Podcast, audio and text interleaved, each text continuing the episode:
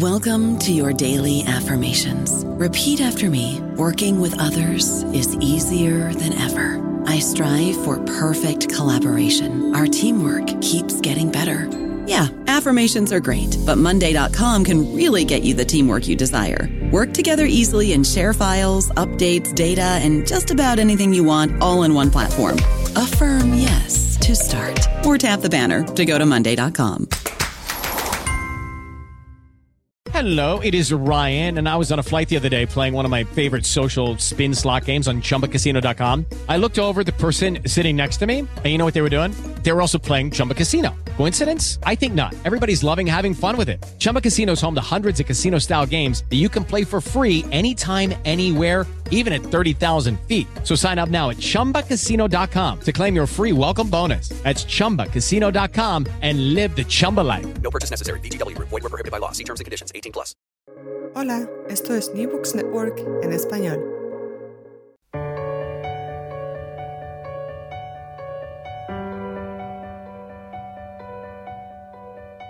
Todo comenzó ayer. Un podcast de la Asociación Española de Historia Económica.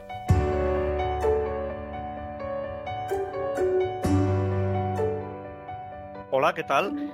Soy Fernando Collantes de la Universidad de Oviedo y esto es Todo comenzó ayer, un programa para comprender nuestra economía y nuestra sociedad desde una perspectiva de largo plazo. Hoy nos acompaña David Castells Quintana, que es profesor lector de Economía Aplicada en la Universidad Autónoma de Barcelona. Hola David, bienvenido. Hola Fernando, ¿cómo estás? Eh, y hola a todos. David Gracias por Castells tenerme. es un especialista en economía del desarrollo con especial interés en la concentración espacial y social de los recursos. En diversos artículos ha tratado temas como la urbanización, la desigualdad, el crecimiento económico, el cambio climático. Eh, Es autor de tres libros, Los riesgos de un planeta abarrotado, ¿Qué planeta heredarán nuestros nietos? Y por último, el libro que acaba de sacar al mercado el Servicio de Publicaciones de la Universidad Autónoma de Barcelona y sobre el que vamos a charlar hoy, que se titula La esquiva búsqueda de la prosperidad, una breve historia del pensamiento económico. David, en este libro resumes en tan solo 175 páginas la historia de las ideas económicas desde la Grecia antigua hasta el presente. Eh, nos cuentas que ya en la Grecia antigua o también en la cristiandad medieval, también en el Islam, encontramos reflexiones que podemos considerar pensamiento económico. Y, y aún así, quizá la primera gran figura que aparece en tu narración es Adam Smith, que en la Escocia de finales del siglo XVIII cuestiona las ideas establecidas acerca de por qué los países son ricos o pobres. Correcto, tienes razón. Bueno, es, verdad que, claro, el libro hace un esfuerzo de sintetizar lo que podrían ser volúmenes de historia del pensamiento económico con el objetivo de, hacerlo fácil de leer y accesible tanto al economista, al interesado en historia del pensamiento económico, como al que no. Y ese es un poco el objetivo del libro, centrándose obviamente la, la historia del pensamiento económico es muy amplia. En el libro mm, me centro en lo que es le- precisamente lo que mencionas, ¿no? La, la, mm, digamos, la definición de riqueza y cómo los países se desarrollan y al final, pues, eh, esa búsqueda de la prosperidad tanto a nivel individual como a nivel colectivo, ¿no? Que es un poco lo que le da título al libro. Em, es verdad que, claro, estudiamos el pensamiento económico desde la época clásica, pero lo que intento es rescatar algunas ideas de la antigüedad para ver que, que- que- claro, que el pensamiento económico ha estado ahí a lo largo de los siglos.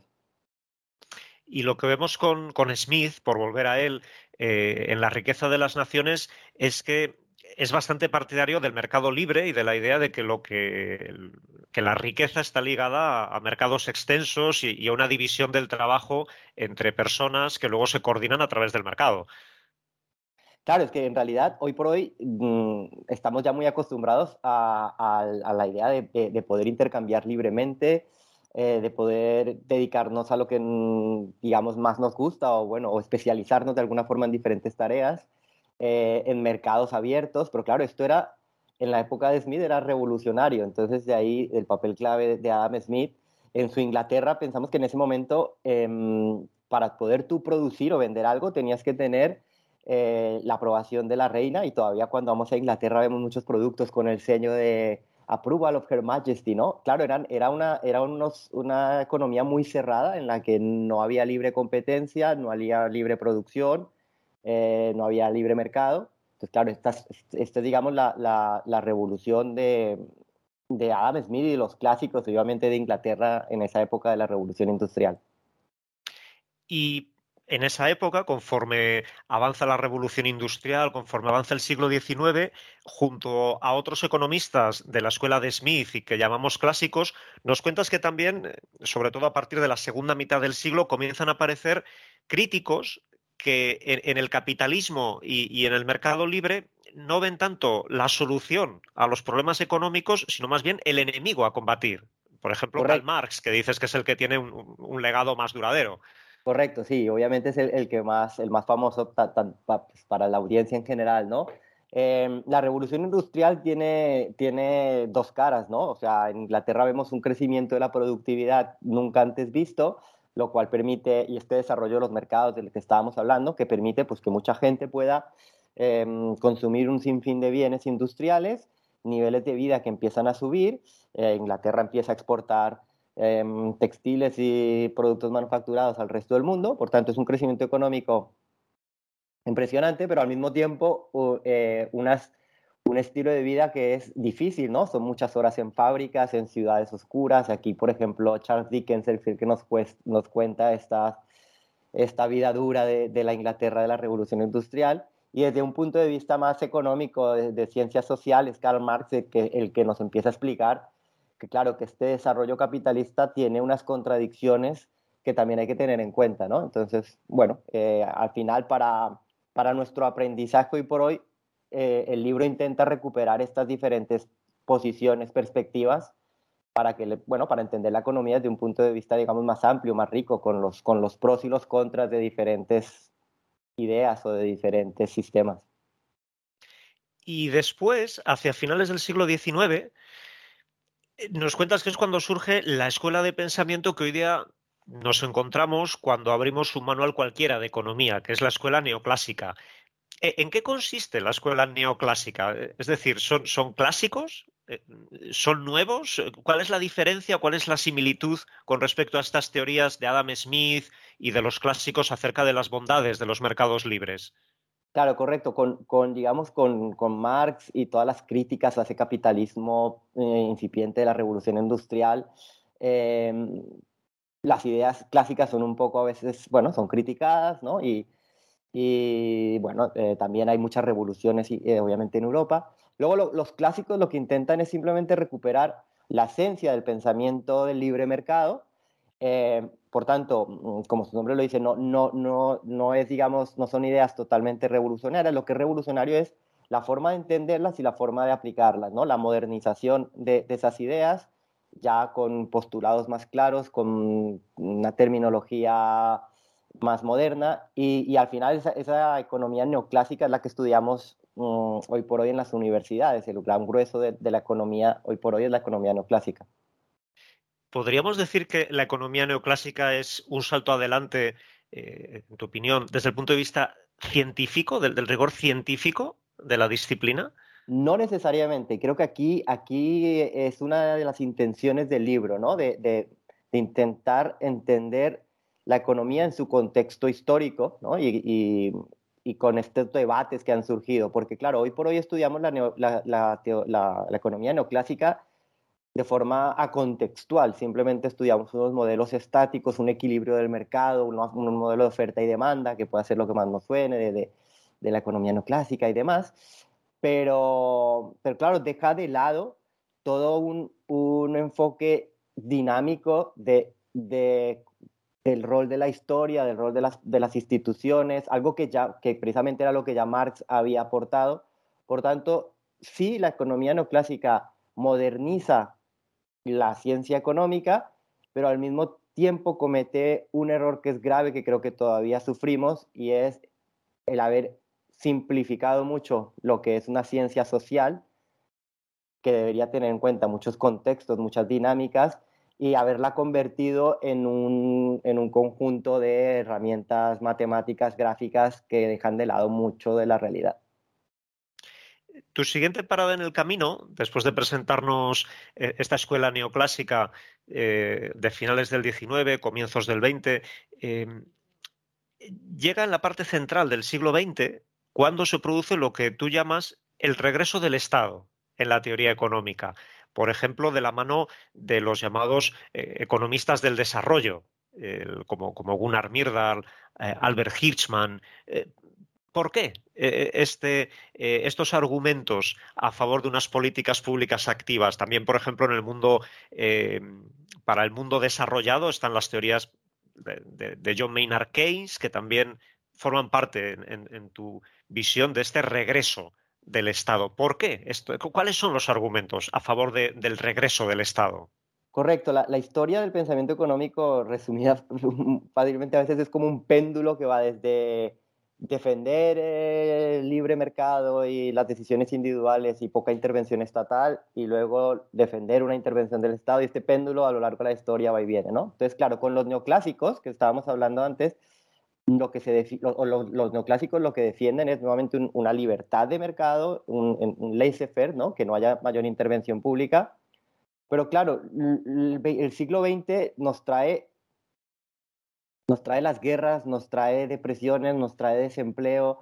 Eh, además, es, obviamente es el siglo en el que los procesos de, descolonización toman fuerza y esto pone a los países frente a la necesidad de, industrializarse, por ejemplo, en el caso de los países en desarrollo, y en Europa el hacer frente a, pues, a la reconstrucción de las guerras, al desempleo que ha generado los años 30. Y esto, claro, los mercados Keynes y otros economistas pues empiezan a, entender y a explicar bien cómo esto los mercados no van a ser capaces de solucionarlo. Y aquí los argumentos de, ese regreso del Estado, una intervención pública, que en los países desarrollados significa básicamente reconstrucción tras las guerras, tras, los choques de, la primera, mitad del siglo XX, y en los países en desarrollo, y esto es lo de los, economistas del desarrollo que mencionabas, es la necesidad de industrializarse como ya lo han hecho los países desarrollados. Bueno, son países jóvenes eh, que se están independizando y que necesitan, eh, eh, cambiar su estructura económica. I don't know about you, but I'm very busy and I don't have a lot of time to cook. That's why I subscribe to Factor. Eating better is easy with Factor's delicious, ready to eat meals. Every fresh, never frozen meal is chef crafted, dietitian approved, and ready to go in just two minutes. You'll have over 35 different options to choose from every week, including Calorie Smart, Protein Plus, and Keto. These are two minute meals. Factor meals are ready to eat and heat, so there's no prepping, cooking, or cleanup needed. They're flexible for your schedule. Get as much or as little as you need by choosing your meals every week. Factor is the perfect solution if you're looking for fast, premium options with no cooking required. Sign up and save. We've done the math, and this is important. Factor is less expensive than takeout, and every meal is dietitian approved to be nutritious and delicious. Head to factormeals.com slash NBN50 and use code NBN50 to get 50% off. That's code NBN50 at factormeals.com slash NBN50 to get 50% off. Y podríamos decir que estamos ante teorías desarrolladas para supuestos que no cubría la economía neoclásica original o estamos ante teorías económicas radicalmente diferentes? Yo creo que las, los economistas del desarrollo del siglo XX eh, tienen, tienen el, el bueno, el, el, mérito, digamos, su aporte es precisamente enfocarse en unas realidades que los economistas clásicos desconocían prácticamente, porque bueno, ellos eh, habían prácticamente no, todo, todo lo que, lo que su, realidad era la realidad europea, la realidad inglesa. Entonces, mm, claro, entender los obstáculos al desarrollo que podían enfrentar países en desarrollo 150 años, 200 años después, pues no es fácil. Entonces, sí, claro, son, son realidades diferentes, son países que han sido colonias. Por tanto, aquí los economistas del desarrollo piensan en una industrialización en un contexto diferente al que podía haber pensado Adam Smith o los, economistas clásicos. En cambio, en las décadas finales del siglo XX, parece que este péndulo del que nos hablabas vuelve a girar. Y de hecho, eh, nos hablas, y, cito textualmente, de una contrarrevolución neoliberal, eh, que tiene diferentes eh, autores y diferentes focos, pero que da la impresión de que su epicentro está en la Universidad de Chicago, a la que llega Friedrich Hayek eh, en la parte central del, siglo XX y luego eh, De ahí salen Milton Friedman, Gary Becker. ¿En qué consiste esta contrarrevolución? Correcto, bueno, entonces esta es la idea de, volviendo al, objetivo del libro, ¿no? que entendamos las, las, ideas económicas y los conceptos y las teorías económicas en su contexto histórico y, y de dónde nacen. El siglo XX, tras las guerras y ese periodo de reconstrucción en el que el Estado tiene un papel muy importante en, la década de los 50, de los 60, sobre todo a principios de los 70 también, donde se expande el estado del bienestar. Todo esto se acaba con las, con las crisis de los años 70, las crisis del petróleo y, lo que los economistas llamamos la estanflación ¿no? de, los años 70, en las que tenemos una, una parada de la actividad económica, pero al mismo tiempo, por la crisis del petróleo, una subida de los precios. Algo a lo que las políticas keynesianas, que eran las dominantes, no saben dar respuesta, los estados se ven un poco sorprendidos porque no saben cómo actuar y entonces aquí por eso esta contrarrevolución vuelven las ideas eh, liberales, neoclásicas, que ahora ya son neoliberales, de desregulación, de volver a retroceder la intervención estatal, de volver a dejar que las empresas actúen por sí solas, tomen sus propias decisiones, mercados libres. Bueno, y esto, claro, esto está liderado sobre todo por los economistas de Chicago y, y en términos políticos, pues son, son las políticas de Thatcher en Inglaterra y las políticas de Reagan en Estados Unidos, que luego se exportan al resto del mundo. Entonces lo que veo, David, es que a, lo largo del libro las crisis provocan cambios en, las formas de pensar la economía. Nos, hablas de, las, de, los problemas sociales de la revolución industrial y cómo eso eh, provoca cambios en, la manera de pensar. Nos hablas también de, la Gran Depresión del 29 como un factor que favorece el, ascenso de Keynes. Ahora nos has hablado de la crisis de los 70 como un factor que favorece el, regreso de, la economía eh, más orientada hacia el mercado. ¿Dónde estamos entonces ahora? Eh, en, esta doble crisis de 2008-2020, estamos, eh, ¿está en marcha un cambio de estas características también? Bueno, lo, primero es que, claro, el, eh, eh, como bien has resumido, eso, es, eso creo que es, algo fundamental en, en, en, el libro y creo que es lo que los economistas y los no economistas tienen que entender y es que no podemos estudiar la economía de forma estática con libros que no mencionan nada de historia, ¿no? Hay que, como bien dices, pues entender de dónde vienen estas ideas. ¿Dónde estamos hoy? Bueno, claro, eh, llevamos unos años complicados ya desde la crisis del 2008, ahora la crisis de la pandemia y y bueno, cambio climático, conflictos que vuelven y renacen. Em, en Europa también el regreso de nacionalismos, populismos, fundamentalismos de todo tipo. Claro, em, es una crisis que ya no es solo económica, sino también política, ecológica.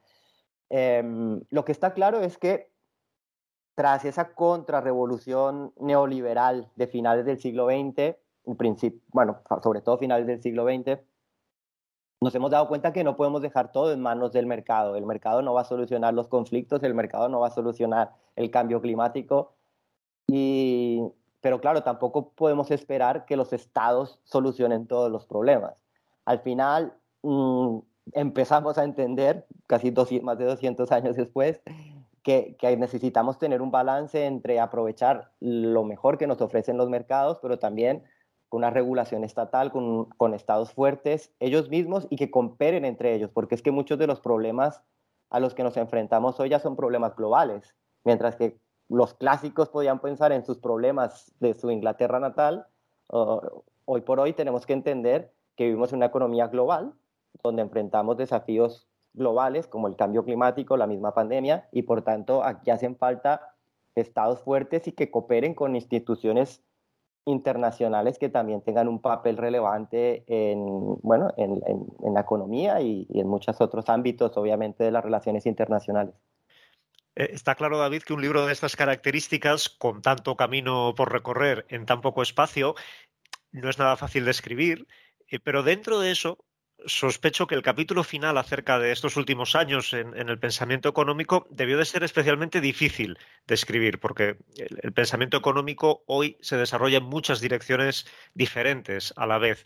Una de estas direcciones eh, que, tú planteas y que es con la que quiero terminar, eh, tiene que ver con el papel de la historia y del pasado a la hora de estudiar la, realidad económica. En, un guiño involuntario en nuestro programa, uno de tus apartados en este capítulo final se titula Todo empezó hace mucho tiempo. Eh, ¿Todo empezó hace mucho tiempo?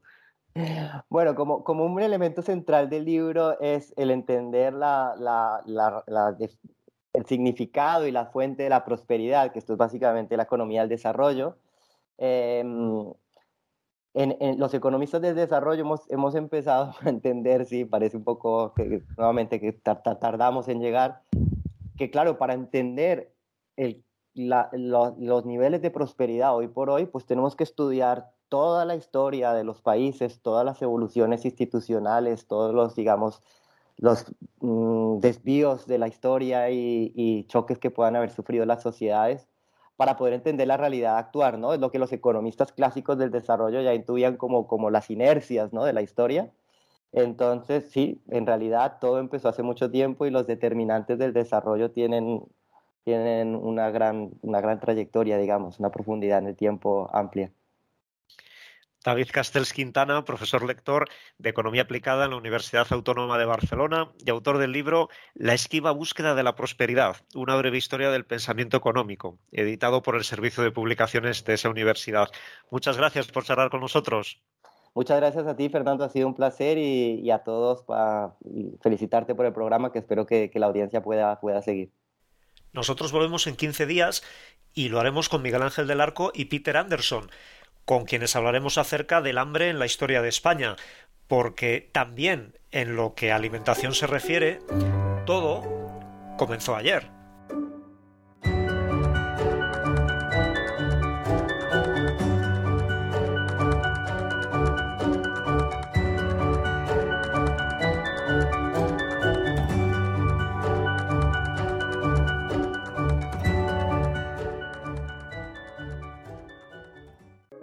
Gracias por escuchar New Books Network en español. With the Lucky Land slots, you can get lucky just about anywhere. This is your captain speaking. Uh, we've got clear runway and the weather's fine, but we're just going to circle up here a while and uh, get lucky. No, no, nothing like that. It's just these cash prizes add up quick. So I suggest you sit back, keep your tray table upright, and start getting lucky. Play for free at LuckyLandSlots.com. Are you feeling lucky? No purchase necessary. Void where prohibited by law. 18 plus terms and conditions apply. See website for details.